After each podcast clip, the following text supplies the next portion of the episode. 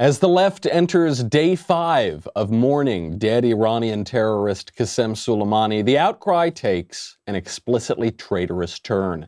We examine an important political reality. You are known by the friends you keep. Then, the most prolific rapist in British legal history is sentenced to life in prison. But even amid the Me Too movement, virtually no media outlets are reporting on it we analyze a story that doesn't fit the leftist narrative. Finally, some big little endorsements in the 2020 Democratic primary and a proposed split in the Methodist Church over same sex marriage. All that and more. I'm Michael Knowles, and this is The Michael Knowles Show.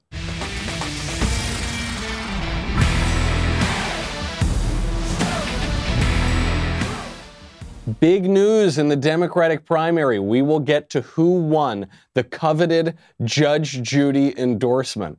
But before we can get to that, we have got to cover what all of the other Democrats in America are up to, and that is mourning the death of the world's most notorious terrorist, Qasem Soleimani.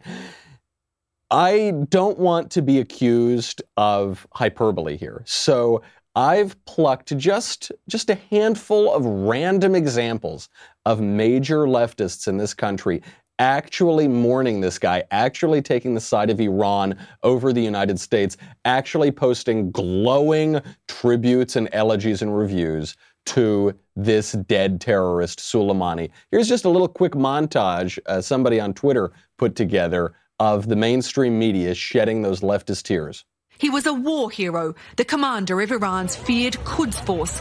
Qasem Soleimani was no ordinary general. The U.S. officially classified him as a terrorist, but in Iran, he was a national hero. He's regarded as personally incredibly brave. The troops love him. I was trying to think of somebody, and I was thinking of de Gaulle. A revered figure in Iran and some other places in the Middle East. Smart, charismatic, ruthless, strategic, and bold. His power made Iranians proud. But even many of Soleimani's enemies admitted he was a military genius. Qasem Soleimani was an evil genius. Soleimani was in charge of spreading Iranian influence around the world, and he was extremely good at it. He is the, think of the French Foreign Legion, you know, if you will. By killing Qasem Soleimani, the U.S. has stripped Iran of an inspirational military leader. The crowds are massive and emotional. There are many tears here. Thousands of mourners on the streets in Iran symbolic caskets aloft, weeping and chanting, I am Soleimani. The supreme leader of Iran weeping and praying over a coffin draped in the Iraqi flag. It's difficult to convey how revered he is. It's difficult to convey how revered he is among the mainstream media.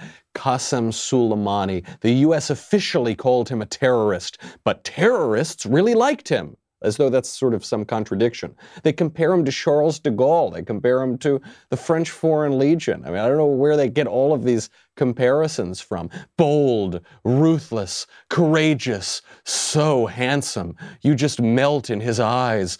Oh, oh, Qasem, Qasem. I mean, really, really pathetic stuff. Add on to that the the Washington Post headline, highly revered military leader, you know, the Washington Post, which called al Baghdadi an austere religious scholar. From in the future, by the way, I would like to be referred to only by my mainstream media title of highly revered, austere religious podcaster. So please, in the mailbag, wherever you address me, please, I want the mainstream media treatment. I want to be treated as good as the mainstream media treats terrorists. That is just the press. And Nikki Haley, former UN ambassador and governor of South Carolina, went on Fox News, on another cable news outlet, and called them out for it. You don't see anyone standing up for Iran. You're not hearing any of the Gulf members. You're not hearing China. You're not hearing Russia. The only ones that are mourning the loss of Soleimani are our Democrat leadership and our Democrat sad. presidential candidates. No one else in the world because they knew that this man had evil veins. They knew what he was capable of and they saw the destruction and and the lives lost based from his hands.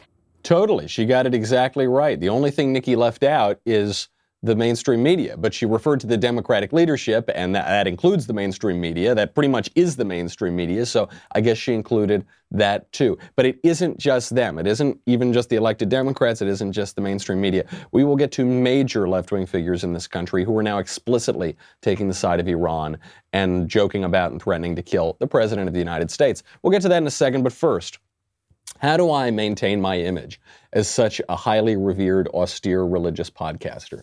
Part of the way that I do that is through my full head of hair, okay? I've never been a huge hulking Adonis of a guy. I've never been the best athlete in the world, but I've always had this nice head of hair. And it's very important to keep that head of hair. Two out of three guys will experience some form of male pattern baldness by the time they're 35. So what's the good news? The good news is with today's advancements in science, keeps offers proven treatments that can combat the symptoms of hair loss and help you keep the hair you have at half the cost of your local pharmacy.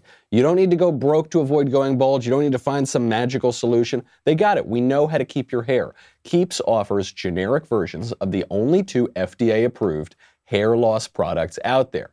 And some of you may have tried them before. You've almost certainly never tried them for this price. Plus, Keeps now offers a prescription shampoo to help keep your scalp healthy too. Prevention is the key. Keeps treatments are up to 90% effective at reducing and stopping further hair loss. Thanks to Keep, you don't have to go to the doctor's office for your hair loss prescription. You can visit a doctor online, get your hair loss medication delivered to your home. It's got more five star reviews than anybody else. Right now, you can get Keeps and you can keep your hair. The Keeps treatment start at just $10 per month. Plus, for a limited time, you get your first month for free. If you're ready to take action and prevent hair loss, go to keeps.com slash Knowles, K-N-O-W-L-E-S, to receive your first month of treatment for free. K-E-E-P-S dot com slash Knowles, K-N-O-W-L-E-S. Nikki Haley gets it totally right. The only people in the whole wide world who are mourning the death of Soleimani are terrorists, the supporters of terrorists, and the Democratic leadership in the mainstream media and even elected Democrats and even cultural figures who are Democrats. Michael Moore, one of the most prominent left wing voices in the United States, privately messaged the supreme leader of Iran, Ayatollah Khamenei, and begged him, begged him not to attack us and apologized for America and apologized for Trump and said he would deal with Trump. The left has been so whipped up into a hysterical frenzy over this that they are now sliding into the DMs of mullahs to apologize for the president and beg that Iran, some little nothing country, a country that should not be recognized as a nation state after the revolution, that country is threatening the greatest country in the history of the world. Please, please, mullahs, don't bomb us to death. This is what Michael Morse tweeted out publicly. Quote, I have just sent the Ayatollah of Iran a personal appeal asking him not to respond to our assassination of his top general with violence of any kind, but rather let me and millions of Americans fix this peacefully. Now, in, in Michael Moore's defense, at least when he's begging the Ayatollah of Iran to forgive us our trespasses. He's, he's saying that the way that we'll deal with it is through the election, right? Allow millions of Americans to deal with this peacefully. That isn't what many other prominent leftists have been doing. But this is a, a moral violation at the very least. This may be a legal violation because you've got a private American citizen trying to negotiate with the head of a foreign state. The, the, Logan Act often comes up. You know, these, these sort of arcane laws come up that every few years when some private citizen deals with a, a, uh, a head of state. I don't think Michael Moore is going to be prosecuted for this, but it's a serious violation that, that he's doing. I mean, to, to basically betray your own country and try to negotiate with a, a major state funder of terrorism against the United States, against the President of the United States, really bad stuff. And Michael Moore isn't even the worst one, far from it. AOC. AOC, the future of the Democratic Party, according to the head of the DNC, Tom Perez, AOC has been promoting pro Iran Russian propaganda on Twitter regarding Soleimani. It's so funny. I mean, the left always projects, they always accuse you of doing what they themselves are doing. So they've been accusing Trump of promoting Russian propaganda now for three years. The left, prominent leftists, are actually the ones promoting Russian propaganda with regard to Iran. So, so AOC just liked on Twitter, which exposes this tweet to her millions of followers, a tweet by Rania Khalek, who is a journalist for In the Now. This is a Russian propaganda outlet who tweeted out, quote, a friend flying into the U.S. says he hasn't seen so much security since 9 11. The U.S. is terrified of how Iran will retaliate. Iran won't attack civilians. That's what Al Qaeda does. But it shows this assassination did the opposite of making Americans safer, and our leaders know it. So this is just a flat out lie. Iran regularly murders civilians, its own civilians, and the civilians of other countries. And actually, Qasem Soleimani was personally responsible for much of it a complete lie. Imagine if during World War II you had Democratic congressmen posting Nazi propaganda on Twitter or, or fascist propaganda on Twitter, Japanese propaganda on Twitter. Good thing there wasn't Twitter back in 1945, but really there wasn't the Democratic Party as we know it today. I mean, the, this radical leftist Democratic Party that would take the side of Iran over the President of the United States. That is a new thing. We, we haven't seen that really before. It's been growing over the past several decades. That's AOC, and that is a betrayal of her country. Not just AOC, AOC's preferred presidential candidate, Bernie Sanders, goes on television, goes on CNN, the Clinton News Network, the Communist News Network, and compares the United States action here in killing the world's top terrorist to Vladimir Putin assassinating journalists. Here's Bernie. This guy is, you know, was as bad as he was an official of the Iranian uh, government. And you unleash. Then, if China does that, you know, if Russia does that, you know, Russia has been implicated under Putin with assassinating dissidents. So once you're in the business of assassination, you unleash some very, very terrible forces. What kind of perverted logic is that? By, by this logic, if any country kills anybody, they're just as bad as every other country. Well, if a country goes in and kills men, women, and children, and then a, a country kills the people who kill men, women, and children, that is not the same action. I'll, I'll put it more clearly. If a country is committing terrorism, if a country is targeting civilians, if a country is violating international law, and then a country goes in and stops them from doing that, those are not the same act. Actually, they're opposite acts. And Qasem Soleimani was a major terrorist leader. And what makes Soleimani so dangerous, well, it used to before we just all over the Baghdad airport, what makes Suleim, what you did make Soleimani so dangerous is that he wasn't just a terrorist. He also had the backing of sort of a nation state. And that's what Iran has done since the revolution, is they play both sides of the international system. They fund terrorism all around the world, they violate all the international norms, and they try to pretend that they're a regular nation state with all the privileges thereof. And they're trying to have it both ways, and we, in this case, stop them from doing that.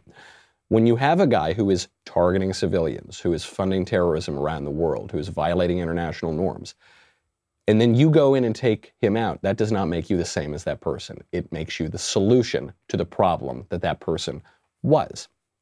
But this is what the left always wants to do. The left wants to make America seem wicked, seem evil, seem just as bad as the terrorists. And when we pointed this out about the left over the past I don't know, 10, 15 years. The left has shrieked and yelled and said that isn't true. Well, now we're seeing it explicitly. Okay? Not just Bernie Sanders, not just AOC, not just these elected officials. George Lopez saw an Instagram post that said that the Ayatollah of Iran was offering $80 million for Donald Trump's head on a platter. And you know what George Lopez said? He said he'd do it for half. George Lopez, with his verified Instagram account, went on that post and said, we'll do it for half. Look, I get it. George Lopez is a comedian. That joke, if you made that joke as an offhanded, blue, irreverent, dirty, rotten, dark joke in a bar with your friends, I get how that's sort of funny. if you're making that joke publicly, particularly as the US is potentially headed for a war, that is a bridge too far. I mean, it's funny to a certain audience that hates the President of the United States so much that they're willing to side with Iran, that they're willing to make common cause with terrorists over the President. But it's not funny to the rest of us. It's a bridge too far. I mean, it is actual betrayal of your country. And then the best of them all, this is my favorite cultural figure taking the side of Iran over Trump, is a rapper named T.I., who is siding with the Ayatollah Khamenei in calls for death to America. I didn't know who T.I. was, so I Googled him. We'll get to that in a second. Here's what T.I. tweeted out Yup, dot, dot, dot, um, hmm. Exactly what he said. And by he, he's referring to Ayatollah Khamenei, who's calling for death to America.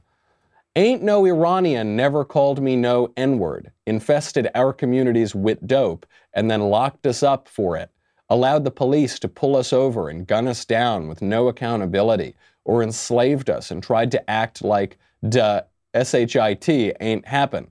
So, as I pray for our soldiers, I'm also gonna be praying for theirs.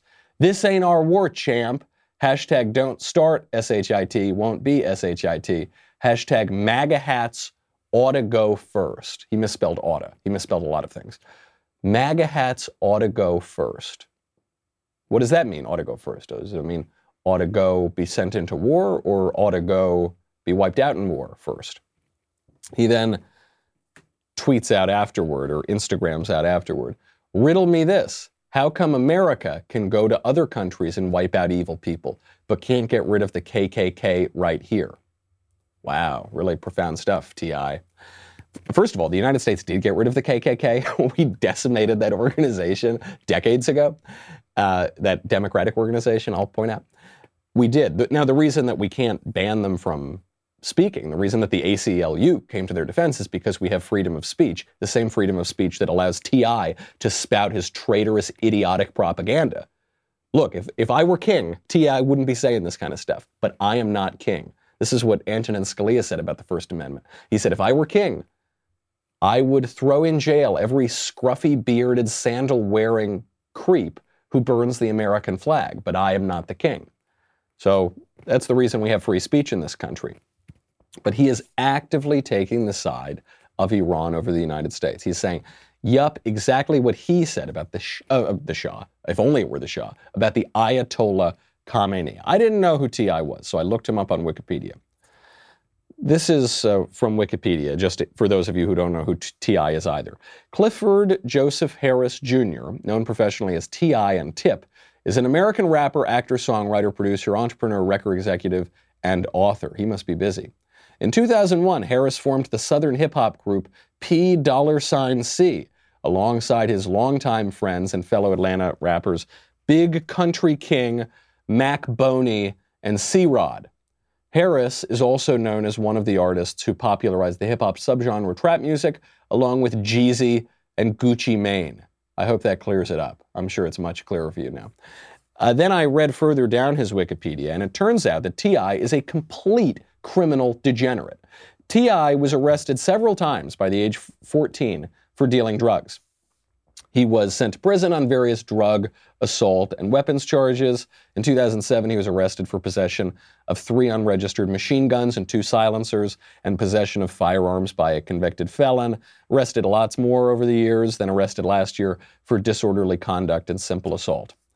And this is the guy now siding with the Ayatollah of Iran. What, what's very interesting about the first thing that he, he posted in his agreement with Khamenei is he blames everybody else for things that he did, right? So he's blaming other people. I don't know who, them, white people, Americans, I don't know. He's blaming others as he's got this sort of racially loaded post for infesting our communities with dope.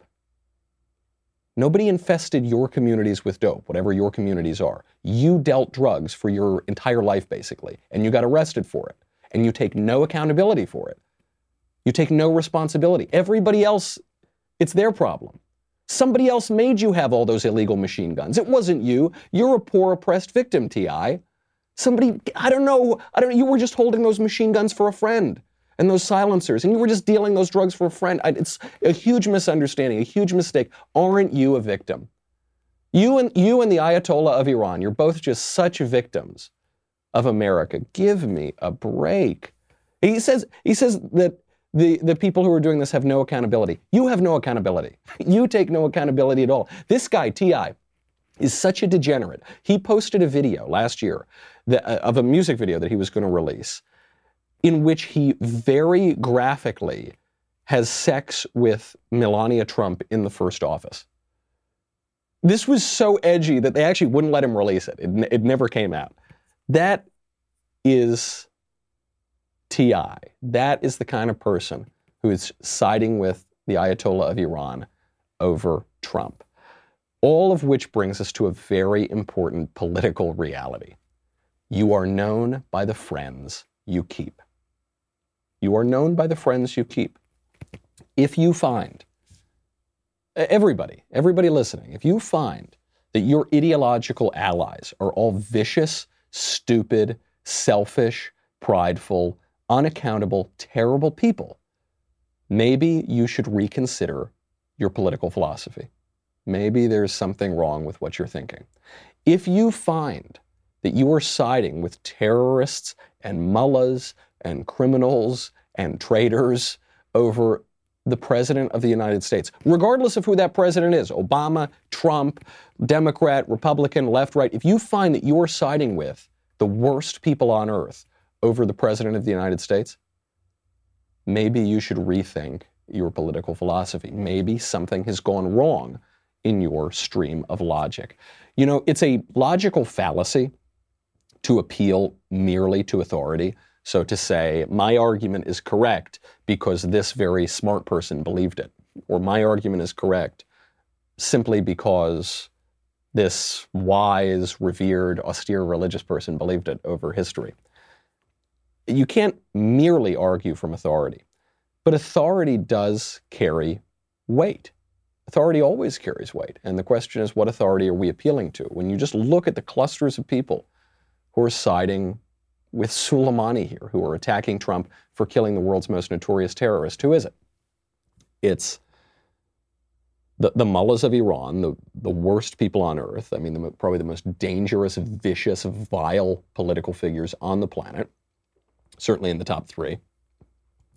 The most traitorous American politicians who vacation in the Soviet Union, who honeymoon in the Soviet Union, who don't know anything, who are terribly ignorant of American history, who spread Russian and Iranian propaganda, who who post disgusting videos of them having sex with the first lady in the Oval Office, who joke about killing the president of the United States. I mean, if if you're siding with these people, wake up, look around you, think, hmm, maybe I got this wrong, and take a step back. C.S. Lewis has this line about progress.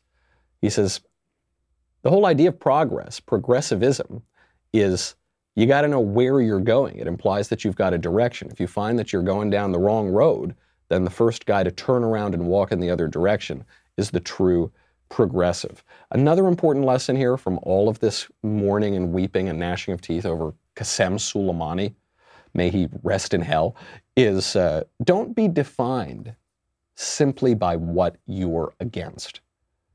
Okay, if you are just fanatically against Trump, if that is the definition of your political philosophy, you're going to wind up defending terrorists because anybody that Trump is against, you're going to be for.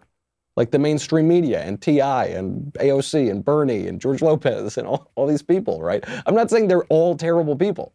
I actually don't think most of them are terrible people. I think they're extraordinarily misguided, and they've allowed this fanatical anti Trump political ideology to make them side with terrorists and mullahs. Don't do that. You've got to be for something. You can't look, I'm against Hillary Clinton, I'm against Barack Obama, I'm against leftism, but I'm also for something else, which is a conservative worldview, the American tradition, the American founding. I'm for a virtuous politics. I'm for the Christian understanding of the world that has formed the basis of our politics. I'm for all of those things. You got to be for something if you want to have a political vision that doesn't lead you to defend the indefensible. A lot of political division in this country, I think, around the world even, comes from the fact that even when the left pretends to be for something, they're actually just against something. They're using what they pretend to be for as a mask to just hide that they're merely opposed to something else. I know that's a little confusing, so I'll give you an example. The Me Too movement. The Me Too movement is, is the perfect example of this. The UK, just yesterday, just sentenced the most prolific rapist in British history to, to life in prison. This rapist was convicted of raping 48 victims but he actually raped many more. 195 victims were filmed being raped in his apartment. Those are just the ones who got filmed. You probably haven't heard about this story. The mainstream media is not really reporting on it. Why? Because it doesn't fit the Me Too narrative of rich, powerful American white men raping women. In this case, it was an Indonesian man who raped men. It was a gay guy. So it's just not in the news. I doubt you've seen it anywhere or heard it anywhere other than on this show. This is the Me Too story to end all Me Too stories. The most prolific rapist in British history. Gone. Because so often the political activists who are running the Me Too movement are not really for defending victims of sexual assault. They're not really for changing a culture of sexual violence or a rape culture, is the, the popular term that's being used on the left. They're not really for that. They simply use it as a political cudgel to take down people that they don't like. Some, some of whom are complete derelicts. I mean, these guys in Hollywood are absolute criminals. That they're awful. In some cases, if they're not criminals, they're just really scummy, skeezy people but it's really about taking somebody down rather than pushing forward a positive message. I'll give you, I'll give you another example of this. The same story happened last month. There was an anti Semitic attack in New Jersey. There, was a, a, there were a number of anti Semitic attacks, actually, all around the tri state area. What happened after that is Rashida Tlaib, Rashida Tlaib, the congresswoman, the, the uh, member of the squad, comes out and says that this is an example of how white supremacy kills. And then the news came out that it wasn't a white supremacist who committed the attack. Actually, it was a black supremacist, a member of the Hebrew Israelites. What did Rashid Rashida Tlaib do? Did she change her tweet? Did she post, actually, black supremacy can kill too? Actually, racial hatred knows no color? Actually, everybody can be guilty of this because man's heart is evil from the beginning. No, she didn't do any of that. She just deleted the tweet.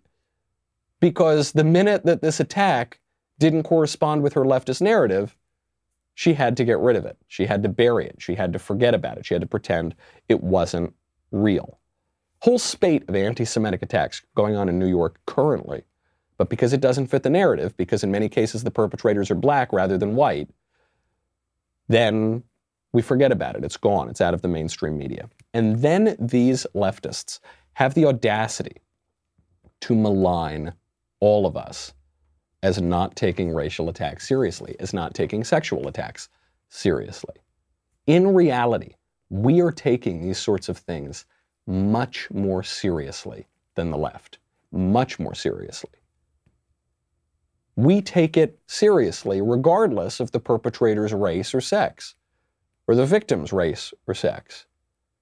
The left only cynically uses these incidents when it suits their narrative. They have no credibility whatsoever, no moral authority whatsoever on these issues. You know, to the question of authority, to the question of accountability, T.I. brought up accountability. Of all people, a Hollywood leftist, Joaquin Phoenix, actually raised this point at the Golden Globes. And in an otherwise kind of meandering, strange left wing message, he actually had an important thing to say to Hollywood and to the left more broadly. We'll get to that in a second. Then we'll get to the big little endorsements in 2020.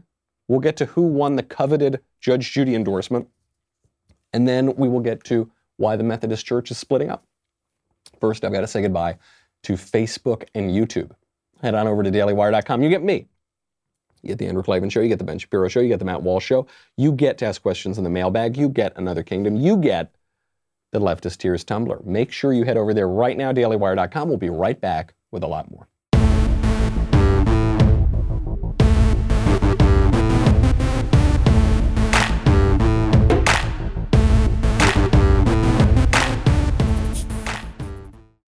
Joaquin Phoenix had an important message at the Golden Globes. It kind of got buried because Ricky Gervais just absolutely killed it the other night, and uh, Michelle Williams gave a very stupid speech about abortion. So, so this moment was not really promoted all over the internet, but it's an important one on the question of accountability, on the question of how our political philosophies relate to ourselves and relate to politics.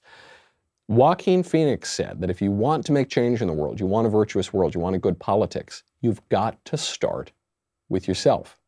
It's great to vote, um, but sometimes we have to take that responsibility on ourselves and make changes and sacrifices in our own lives. And I hope that we can do that. We don't have to take private jets to Palm Springs for the awards sometimes or back, please.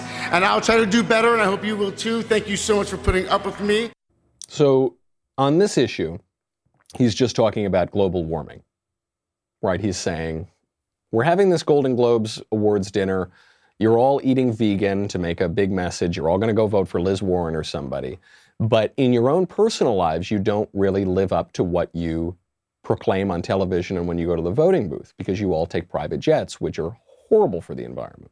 So, really, what you've got to do is just start looking at the man in the mirror and shape up your own life, and then you'll have a virtuous society.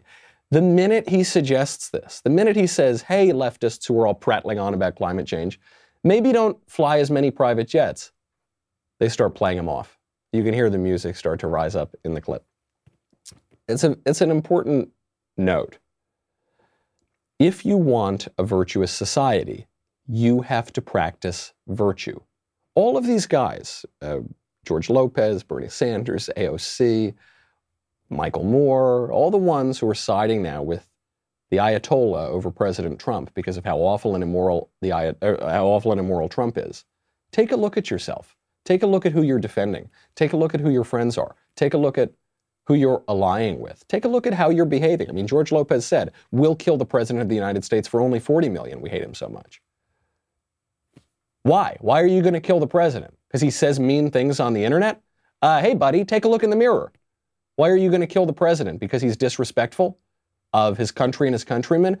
You just threatened to kill the president. Take a look in the mirror, okay? If you want a virtuous society, it is not enough to vote a certain way or to have the right bumper sticker on your car. You have to practice the virtue. I mean, how absurd is it for you to demand that other people practice virtue, including the President of the United States, when you're not even trying, when you're not even making an effort. You're not even trying and failing to live up to virtue. You're just taking vicious pot shots from your own corner and allying with the worst people on earth while you harangue people like Donald Trump for not living up to this Madisonian, George Washingtonian ideal of the uh, American leadership. Take a look in the mirror. Now, speaking of the political scene and the future leaders of America, we've got some major little endorsements in the 2020 Democratic presidential primary. Before we get to the coveted Judge Judy endorsement, there is the question of Julian Castro, my favorite Democratic candidate, the bold leader who endorsed abortion rights for men in a Democratic debate. He dropped out, obviously, because nobody supported him in the whole country. He is now choosing to endorse, drumroll please, Elizabeth Warren. He says that Elizabeth Warren is the most qualified, best equipped candidate to win the nomination. That is not true, but he is endorsing her anyway. This is maybe a smart move for Castro. It's one of the only two moves he could have made. He can't endorse Biden because he humiliated Biden on stage and said that he was an old man who was had dementia and was forgetting things that he said two minutes before. It was really, really ugly attack. He's not going to go for Buttigieg because Buttigieg is now playing the moderate role in the race, and Castro decided to play the far leftist role in the race, endorsing abortion for men. So that leaves Warren and Sanders. Now, Sanders is the, the real deal radical, right? Sanders honeymooned in the Soviet Union. Sanders was friends with Karl Marx, I think. I'm pretty sure. I think it was Marx, Engels, and Sanders who were drafting the Communist Manifesto. Poor Bernie was left out. So he could go for Sanders, the real deal radical, or he could go for Warren, who is the more cynical radical. Warren has positioned herself as an establishment figure at various times in her life, and she's positioned herself as a radical now. She doesn't have much regard for the truth. The same thing could be said of Julian Castro. Julian Castro was a Clinton Democrat until the day before yesterday when he thought it would behoove him to move for, further to the left. He's a real calculating politician, so he sees a, a similar figure in Elizabeth Warren. Now, I think if he were really making a play for 2020, he probably would have gone for Sanders. I think right now, Sanders has a better chance of getting this nomination. Sanders is vastly outraising Elizabeth Warren. He's vastly outraising everybody in the field. And he's actually standing for something. He is sort of outside the mainstream, which at this moment in politics is pretty helpful. And Elizabeth Warren is tanking, right? Her, her momentum is totally dropped. It doesn't exist anymore. And Sanders is gaining momentum. So if he were really concerned about 2020, probably Castro would have endorsed Sanders. But I think Castro is looking down the road. I think the whole Democratic Party is not terribly hopeful that they're going to win in 2020. They don't really have a top tier candidate. So I think he's looking at 2024, 2028. He's saying, you know, Bernie Sanders is pretty up there in age, and Elizabeth Warren has a long career ahead of her. This might be a good partnership to begin. And especially right now that Liz Warren's stock is dropping, that it, he could he could buy pretty cheap that she needs these sort of endorsements. I think he thinks that his endorsement is going to go significantly further with Elizabeth Warren. This is a signal of the weakness of the Warren campaign. The fact that she's got to pick up these cheap little endorsements right now, the fact that they would be so helpful to the people who are endorsing. Another candidate to trot out an endorsement this week was Michael Bloomberg. You might have forgotten that former New York City half Republican, half Democrat billionaire extraordinaire Mike Bloomberg was running. Bloomberg trotted out the coveted Judge Judy endorsement. Here she is. I'm Judge Judy Sheindlin. I like to say you can judge someone's character by what they've done. Mike Bloomberg has done amazing things and will be a truly great president. No one comes close to Mike Bloomberg's executive achievement, government experience, and impactful philanthropy. His steady leadership will unite our country and bring us through these very challenging times. I'm Mike Bloomberg, and I approve this message. All right, you got it, Mike. Congratulations. This highlights the central problem with the Bloomberg campaign, which is that there's nobody to vote for him. Nobody likes his point of view, which is as a sort of fiscal conservative, you might say, or, or uh, low taxes, pro free trade, pro free, generally pro free market economics guy, and a big social liberal who wants to take away all of our guns and promote a radical social agenda. Abortion, the whole nine yards. Every elite person on the coasts who went to very fancy schools, who has a very fancy job, everybody in that social strata believes what Mike Bloomberg believes but they account for like 4% of the country. I, I think, think the actual number, according to polling, is 4 to 4.5% who would call themselves fiscal conservative social liberals like Mike Bloomberg. And so it, there's just no audience for this. I mean, Judge Judy, she's a celebrity New Yorker who's a kind of political moderate. So she's a natural fit for Mike Bloomberg, but very few people fit that bill. It's a, a evidence uh, even further of an astroturf campaign. Another good evidence of this yesterday, Team Bloomberg, the, the Bloomberg campaign Twitter account, posted a photo of Bloomberg somewhere on the campaign trail at a barbecue joint. And it says, Find someone who looks at you the way Mike looks at ribs with the big googly eyes emoji. And the trouble with the photo is that nobody is eating ribs. They're actually eating brisket. The only ribs in the photo are human ribs, and if that's what the team was implying there with the tweet, that's pretty creepy. Really, what you need to do is find someone who knows what ribs are, unlike the Mike Bloomberg staffer who posted that tweet. It's all just astroturf. I don't think Mike Bloomberg eats ribs. I don't think Mike Bloomberg rolls his shirt sleeves up. I think Mike Bloomberg is a very fancy billionaire who has lived in New York for his entire life, who drinks very good wines, and who talks to very elite people about very elite things, and which is perfectly fine. I think he should be him. I think he's going to have a much better job convincing people that that's who he is rather than that he's some working class guy who doesn't even know what ribs are. But it shows you a, a key aspect of Trump's appeal, which is that he is a billionaire who doesn't act like a billionaire. He is a billionaire who doesn't talk fancy. He talks like a construction worker and always has. It's not like he's putting on a show to run for president.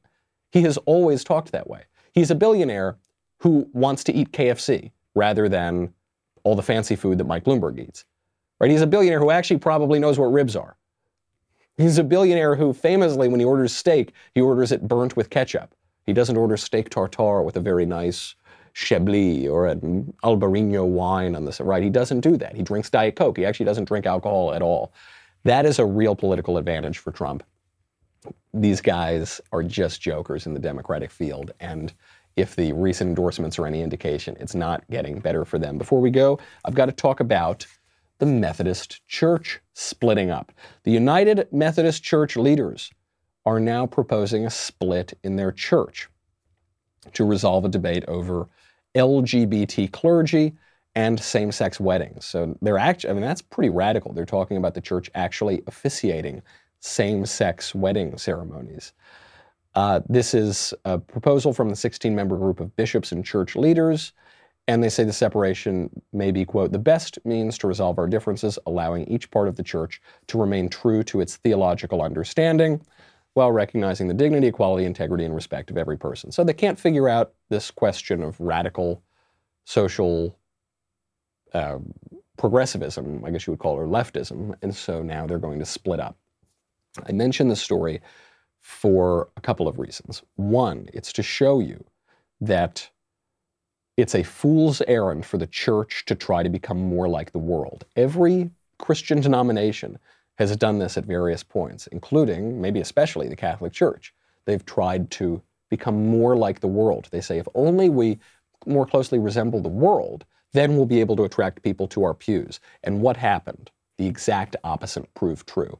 When the mainstream Protestant churches in America tried to become more modern, more hip, more cool, more like the world, the pews emptied out. When the Catholic Church tried to become more modern, more hip, more cool, more like the world, after Vatican II, guess what happened? The pews emptied out. The only people who go to church anymore, the only people who are increasing their church attendance are the traditionalists who are going to Latin masses ever since Pope Benedict permitted the Latin Mass again. The same thing is true in evangelical churches. The ones that try to become more hip and more cool and more like the world, with a few exceptions, are the ones that empty out. And the ones that try to preach a more orthodox message, those are the ones that fill up. That's one aspect of this story. The other one is to just show one of the arguments for the Catholic Church, because I get these questions all the time in the mailbag. They say, Why are you Catholic? And I usually give theological answers to that, or answers from symbolism, or from literature, or from the nature of language, or philosophical, right?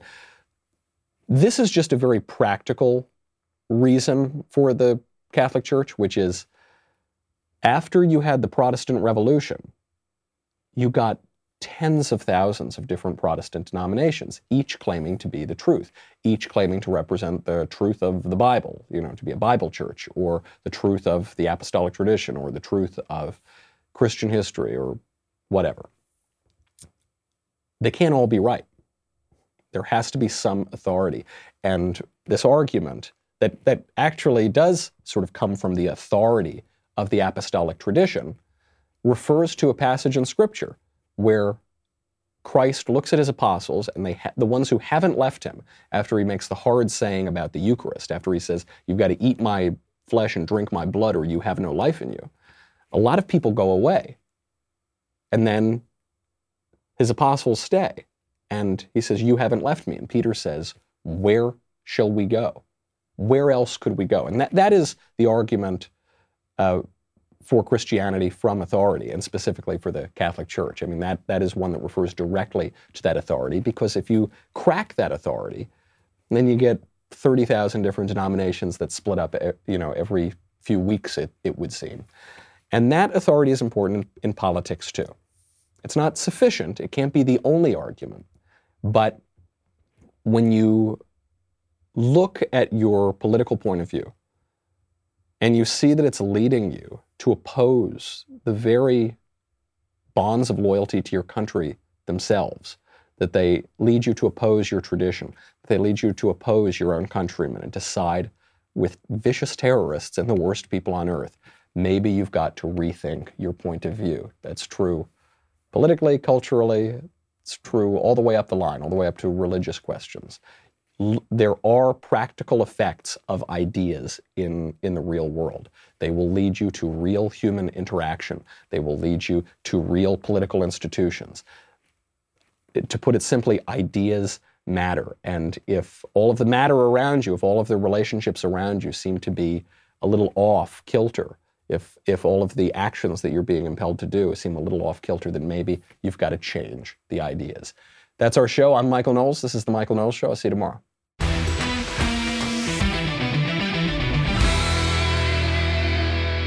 If you enjoyed this episode, and frankly, even if you didn't, don't forget to subscribe. And if you want to help spread the word, please give us a five star review and tell your friends to subscribe. We're available on Apple Podcasts, Spotify, and wherever else you listen to podcasts.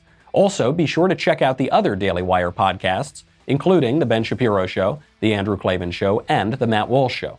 The Michael Knowles Show is produced by Ben Davies, director Mike Joyner, executive producer Jeremy Boring, senior producer Jonathan Hay, supervising producer Mathis Glover and Robert Sterling. Our technical producer is Austin Stevens, assistant director Pavel Widowski, editor and associate producer Danny D'Amico, audio mixer Robin Fenderson, hair and makeup Jessua Olvera, production assistant McKenna Waters. The Michael Knowles Show is a Daily Wire production. Copyright Daily Wire 2019. If you prefer facts over feelings, aren't offended by the brutal truth, and you can still laugh at the insanity filling our national news cycle, well, tune in to The Ben Shapiro Show. We'll get a whole lot of that and much more. See you there.